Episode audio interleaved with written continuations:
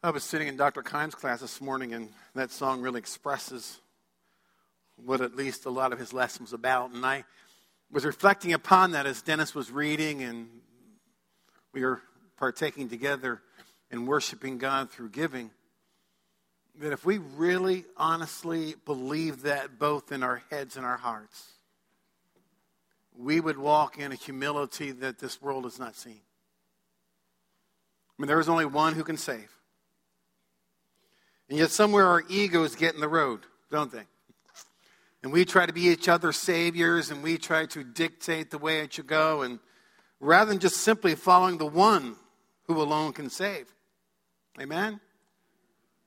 I want you to turn to Exodus chapter 20. We're beginning a series this morning of the Ten Commandments. And I want to spend some time this morning on the context. Context is important. And so often we take these Ten Commandments and we pull them out of context, but we have to look at why God established these Ten Commands. Now, one of the critical problems in our culture today is we do not know how to think well. We simply react. And of course, we react based upon our own egocentric perspectives. Here's what I see, here's what I think, and therefore we interpret everything through our lens rather than the lens of what God is saying.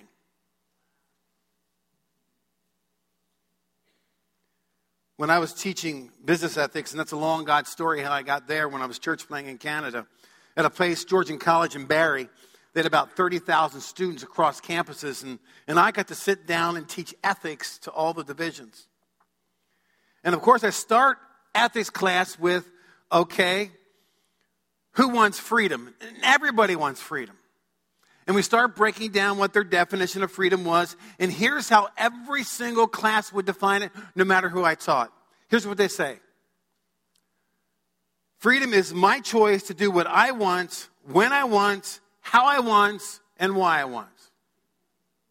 Now, I can guarantee you, if you go out anywhere, that is most typically what people think freedom is.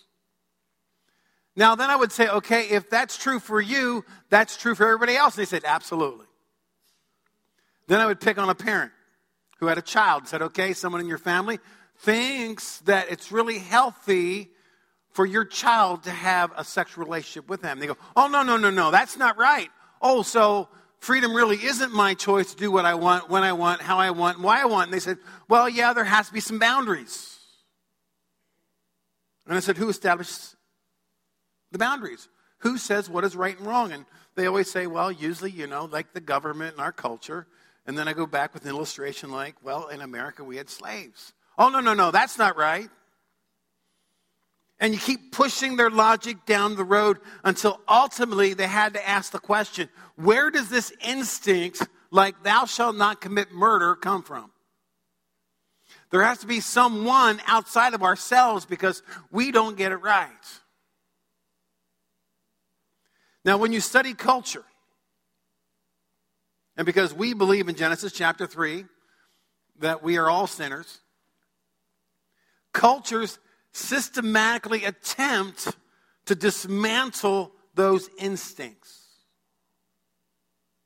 It's one of the reasons why, and again, I'm not making a statement about this, but you take what happened in Baltimore, and whether it was a just or unjust situation, people choose to riot, loot, they beat people, they pull people out of stores, put them in the hospital. Of course, those things don't make the news. Some were killed. But of course, we do the same thing when our sporting team wins. Have you ever noticed that? We just find any reason to loot, steal, and mob. Now, we believe that these moral laws, these instincts, we believe that we are made in the image of God, and God established these instincts for our good. We believe that it's these laws that set us free from being enslaved. Exodus 20, the Ten Commandments. It's part of what we call the Pentateuch. It's a book in five parts. That's what that means. And the context we got to look at how we get to chapter 20. And let me give you a very quick analysis, big picture of what this looks like. Genesis 3, sin entered the world. Before then, everything was great. Genesis 12, God chooses Abraham to be the witness nation. We know them as Israel. And he declares they will be a blessing throughout the world. Israel is God's witness nation. Amen? I was going to say, not America. Now, sometimes we act like it, but Israel's God's witness nation. Abraham has kids, Isaac and Jacob. Jacob had a lot of kids. He shows one of his sons favoritism. His name's Joseph. Jealousy among the family, they decided to kill him. Then one brother says, No, we shouldn't kill him. Let's sell him as a slave. And they sell their brother to some slave traders.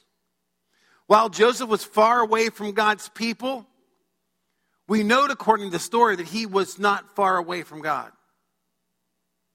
And God uses Joseph through a number of really kind of weird circumstances to rise up to a prominent political position in Egypt. He was second in command. We would call that the vice president. Egypt was the prominent world power. And God, through a dream to the Pharaoh, and Joseph interprets, said there's going to be a season of plenty, there's going to be a season of famine. And so when everyone else was failing and falling off the economic cliff, Egypt was prospering because of Joseph, because God had placed him there. And so God uses this famine to reconcile Joseph's family, and they all move to Egypt. And at this point, there's hundreds, if not thousands. Now, let's move to the future 440 years. They grew from thousands to millions. And there's a new Pharaoh in town. And when you study the culture of Egypt, pharaohs believed that they were a god. This new Pharaoh doesn't like Israel because why? It's getting very large. He sees them as a threat, so he enslaves them. And at this point in time, Israel's future had no hope, had no vision, no freedom, no love, no grace. The only future they could see for their kids and their grandkids, they were slaves to a vicious dictator, so they cry out to Yahweh because they had no other alternative. And Yahweh hears and answers. And he calls Moses. And what does Moses do? He loses his temper and murders somebody. And then he runs. And he hides. And God calls him back and he starts making all these excuses like, well, you know, God, I have a speech impediment. If you wanted me to speak for you, why did you give me this speech impediment? And really, when you look at the life of Joseph, he tried to find every reason not to follow God's calling. I mean, in some ways, we could say he was a coward. He really didn't want to do this. Now, in this story, we could sit there and say, well, why did God choose someone like Moses? If that was all his issues. I think one of the main reasons is it's a lesson for us. And here's the lesson God can do extraordinary things through ordinary people. So, see, if you disqualify yourself, if you have all these reasons about your history and your past, all these matters you took in your own hands, how you tried to be your own savior and couldn't be, you tried literally to help these people and you couldn't, they just kind of all go out the window if God calls you to speak. So God says to Moses, I want you to go to Pharaoh and tell him to let my people go. Why? Because God wanted his people to go into the desert to worship him. Those were God's words. Now remember, Pharaohs thought they were gods. And no one tells a God what to do. And so scripture tells us that Pharaoh hardened his heart. Now later it says that God hardens Pharaoh's heart and but, you know, Pharaoh wanted to do what he wanted to do, and all that definition of freedom I put up there, that's how he lived. But of course, if you thought you were God, you could live that way. But Pharaoh did not want the real God telling him what to do. So God allows this hardness to progress. And when you see the plagues, they're progressive plagues. Each grows in severity. And at the end of each, Pharaoh says, I will be my own God. Now, before we move on, you know, we often read these passages like this and, and we sit there and say, well, how could Pharaoh be so stupid? Here's the first confession we all need to make this morning. All of us have stupid seasons of hardness of heart. Can I get an amen? Come on. God says no, we say yes.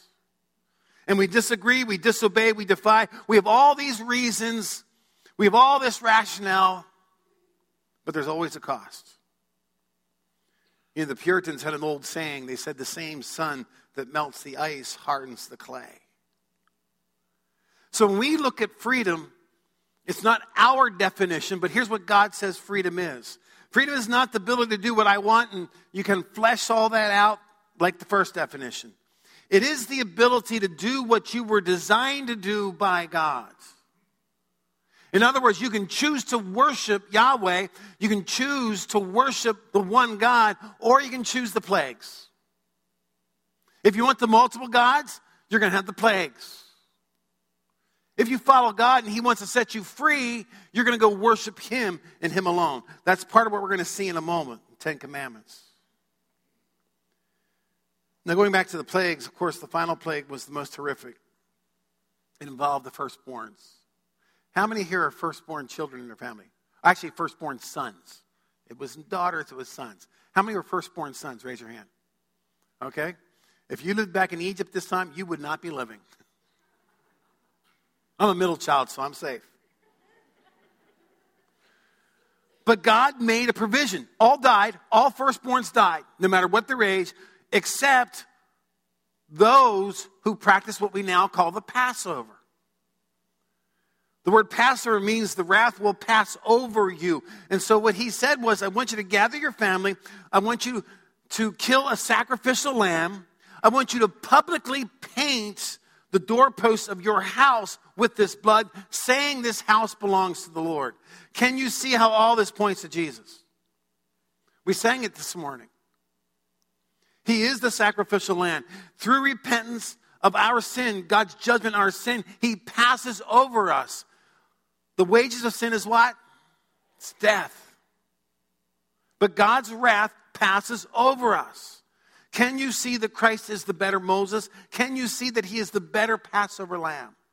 See, this whole story up is really pointing us to Jesus, what God would do someday through his firstborn son who died. But his death took care of all our sin if we choose so, see, we choose to be set free, or we choose to live in Egypt as slaves. And we see this in the story. We see the Pharaoh finally letting Israel go, and they are free. But when you start reading the story up to Exodus 20, you realize they were not living free. They were living in adultery. They were stealing. They were lying. They were coveting. They were setting up false gods, you know, doing the whole gold that's melted down. And they had been set free, but they were not living free. Does that sound familiar? Now, later, they made choices live free in the promised land or wander in the wilderness for 40 years in circles. And that's what they chose to go around circles for 40 years. We must know this context before we can make sense out of these Ten Commandments. Now, Exodus 20, let's look at the first two verses. And God spoke all these words, saying, I am the Lord your God who brought you out of Egypt, out of the house of slavery. God is speaking, and we understand that it's a revelation of God about himself. And apart from this revelation, we know nothing. And this God is a personal God. He says, I am your God. The problem is slavery. The solution is God wants to set us free.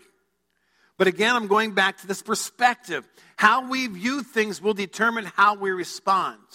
You can look at the Ten Commandments and you can sit there in almost a political mindset and say, you know what? These are restrictive, they're prohibitive, and I'm not going to follow. But if you view these Ten Commandments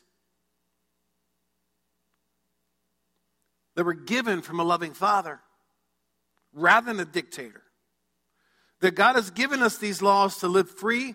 He's been giving us these laws for our benefit, for our protection, for our provision, for our development.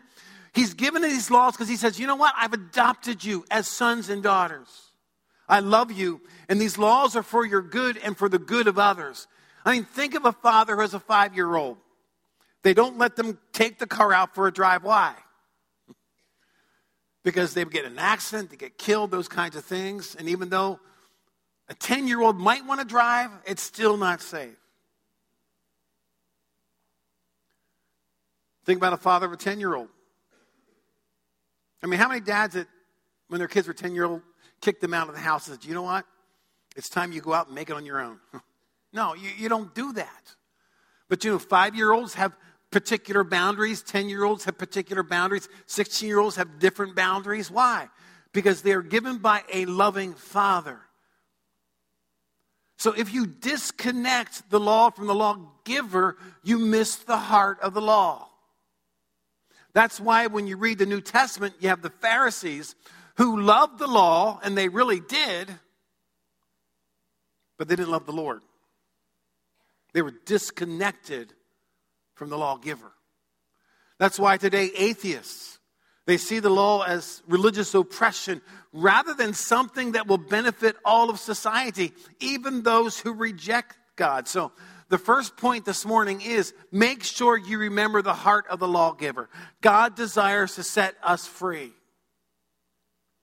Now, in America, we call ourselves the land of the free. And tomorrow, a day is set aside to remember the lives of those who died for the freedom that we experience. We would do well to keep in front and center the Christ who died for our freedom and to live free instead of living enslaved. You know, Peter talks about this in 2 Peter chapter 2, verse 19. He says, and he's talking about other people outside of Christ. They're religious, but it says they promise them freedom, but they themselves are slaves of corruption. See, they disconnected the law from the lawgiver. But note the next phrase For whatever overcomes a person, to that he is enslaved. Now, we don't use this slave language today. Instead, we use what we call psychiatric terms. We use words like addictions. Addiction simply means that you are a slave to. Now, we can be addicted to anything. We can be addicted to reputation. You're enslaved by people's opinions about you. We can be addicted to beauty. We're enslaved to body image. We can be addicted to gossip enslaved to information and misinformation. We can be addicted to income, never enough, more and more. We can be addicted to fear, and we build all these walls and we hide. And God says, You are free to choose your master. That is true for every single person here this morning. And if you break God's law, what we have to understand is you break his heart. Did you hear what I said there? If you break God's law, you break his heart.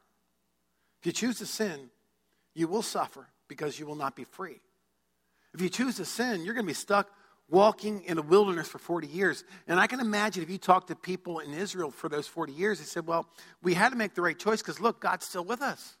He leads us every day, He leads us every night. Our clothes doesn't wear out. Man, He gave us manna and quail, even though they, the two predominant words during those 40 years, you know what they were? Murmur, complain. Murmur, complain. Murmur, complain. Does that sound familiar? Just because God has not abandoned you does not mean that you're not enslaved. So these 10 commandments comes from the heart of a loving father. He desires for his people to live free. And freedom is not the ability to do what I want, it is the ability to do what you were designed to do by God. Now, these Ten Commandments, the order is significant. They build on each other. I know those people in Recovery Discovery follow what's called a 12 step program. And in that 12 step program, the order matters. You do this, then you do this, then you do this, then you do this. In the Ten Commandments, you call this a 10 step program. If you want to get number two right, you got to get number one right. And if you want to get number three right, you got to get number one and two, and so on and so forth. there's some things we have to get right first. You'll note as we go through these, the first four deal with our relationship with God. The next six deal with our relationship with each other and our neighbors. And I still remember the time when Jesus was confronted by the lawyer, someone who loved the law but didn't love the Lord. And he says, Okay, what is the big commandment? Remember what he said? Love God and love your neighbors as you love yourself. That is the summation of the Ten Commandments. And again, the order is significant. You can't do the one without the other. So here's the first command. Verse 3 You shall have no other gods before me. Now, you know that Scripture was written in Hebrew. I know sometimes we think it was written in English or even King James English, but it was written in Hebrew. What does this mean in Hebrew? It means you shall have no other gods before me. I mean, it's pretty simple, isn't it? First things first, you are not God. You are not the center of your universe. You are not the most important person. And the number one reason why so many people are miserable is because they're following other gods to save them. And the number one sin in the American church today is that we worship self. We make ourselves the center of the church. Now, you heard me say this so many times. We gather here to worship to an audience of one. That's an old phrase from the 1500s. And we are good to remember that. We are made to worship Him. When He set Israel free, they were called to go into the desert to worship Him. And what they do? Well, everything but that. It's not about you, it's not about me. Now, over the last three decades of ministry, I'm working in my fourth across all genres of age. Doesn't matter. It's young people, it's older people, it's people my age. Here's what I hear If I can't have my music, then I can't worship. I need my music to make me feel good. You know what the last phrase? Then they say things like this Pastor, preach so I feel good about me. Please don't offend me. Do you know how many times I got accused down through the years of picking on people? Now, it's never happened here, okay? I realize I've only been here about a year, so I'm sure it's going to happen. And you know, when I got to tell you something. You're going to give yourself away because when you walk out through the door and say, Pastor, you know, you picked on me this morning, I'm upset. I sit there and say, okay, first of all, I have no idea what you're talking about. I have no idea what happened this week, but you are really making me curious. So I'm going to go back through my notes and try to figure out what was going on. I mean, could it be, could it be that the Spirit of God is trying to say something to you? I remember one time I sat down with a person and we fleshed it out what he thought I was preaching against him that morning.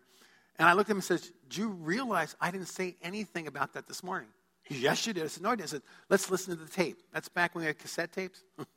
How many people remember those? Yeah.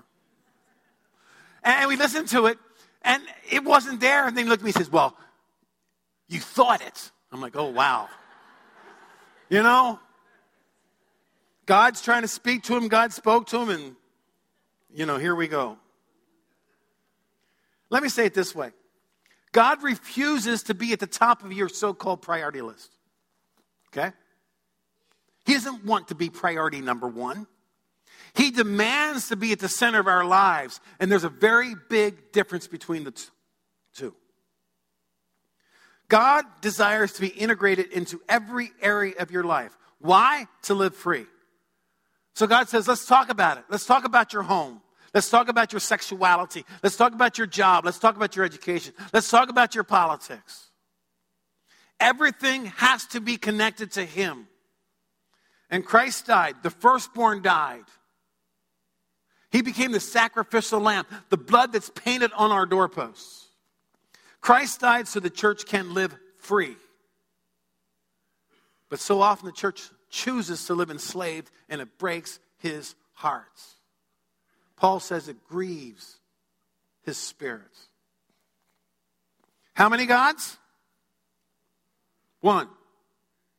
You don't sound convinced. How many gods? What does it mean in Hebrew? One.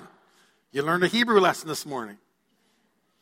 You know, the Bible has all these stories about false gods, and they're called Baal and Molech and Asherah and Ishtar. And in America, we sit back and we practice what C.S. Lewis calls biblical snobbery. You know what that is? We sit there and say, well, you know, I don't have any little statues with weird names. And so I don't worship any gods. And then we thank God that I'm not like those people and we say, Praise you, Jesus. I just, you know. We live in a land of idols. The three predominant ones. Richard Foster wrote about them in the 80s. Tim Keller wrote about them in the 2000s. The three predominant idols, and we're going to talk about this next week, is power, it's sex, and it's money. Most of our idol worship, most of our distractions, most of what we are enslaved to hits those three categories our pride, our sexuality, and our money. And we take our version of success and Satan rebrands it. It's not called Molech, and it's not called Asherah or Ishtar. Ishtar was one of those sex goddesses. And just see what it sounds like? Ishtar, Easter. I mean, that's where the word Easter comes from. It's the name of a false god. I'm not making any implications about the name Easter, okay? I'm just saying that our history comes out of other people's histories. There's one God and Him alone. Let me give two analogies. First is about marriage. Marriage is a covenant relationship, it's about loving and fidelity. And let's say that, uh, men, you marry your sweetheart, and one day she comes home and says, You know, I want to add another man to our marriage. What do you say? Now, if you're a jealous husband, if you said, wait a minute, wait a minute, you know, when we stood before God and our friends, I thought that was an exclusive love. No, no, no other men. And then she comes back and says, well, you know, if you really love me, and if you love me, then you'll give me what I want. And you say, no, you do this and you'll hurt our relationship. You're going to hurt me. Now, here's the second analogy.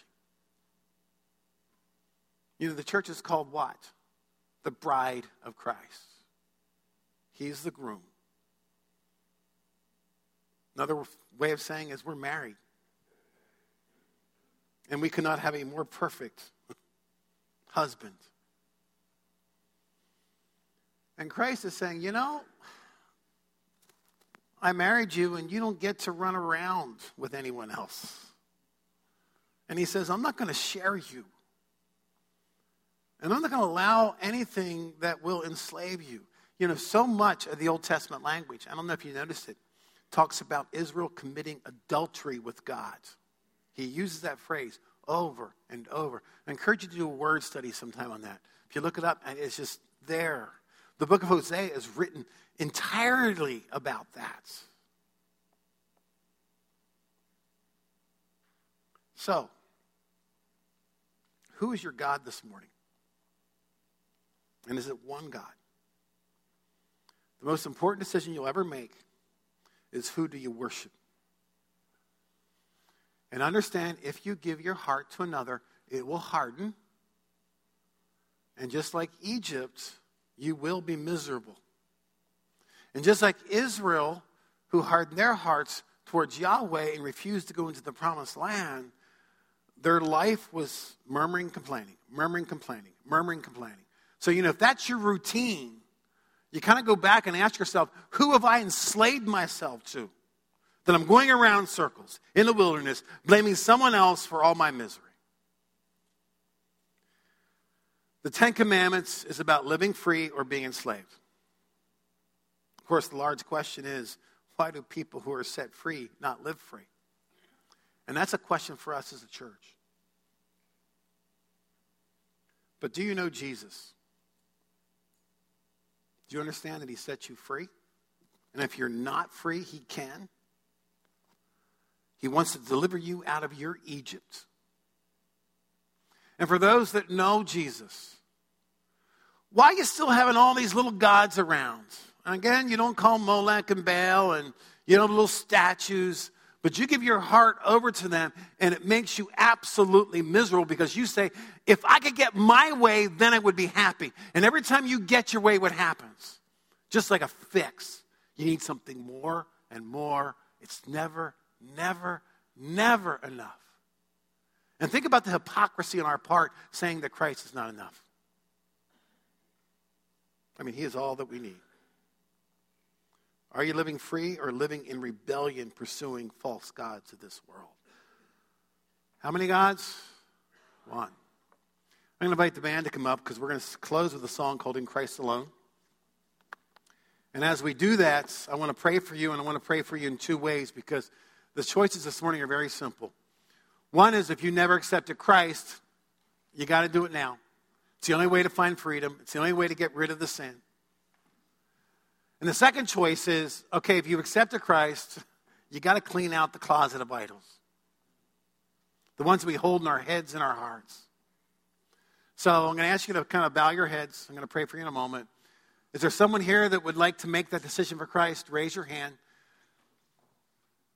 And we're going to find someone with you. And if I don't happen to see you, please come down and get me afterwards, like a young man did last week. That was cool.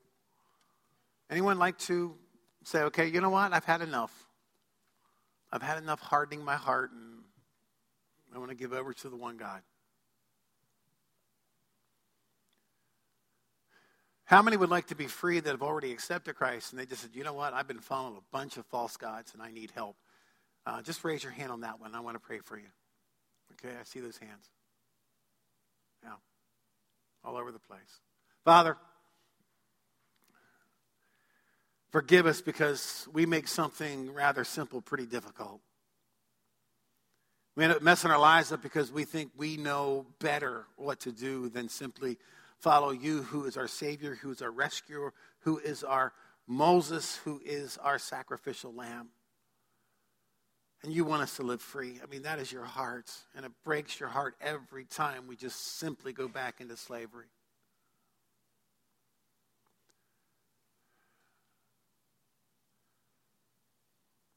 May your spirit do what's necessary. I pray for these that raised their hands. Help them see the idols they've submitted to. Help them with the path to get away.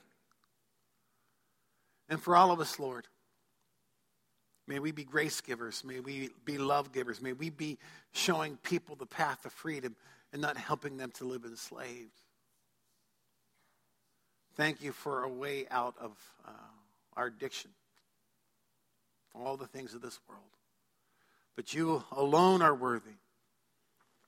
And in the name of your Son, Jesus Christ, we alone, who alone is worthy, we give you all our praise. And everybody said, Amen.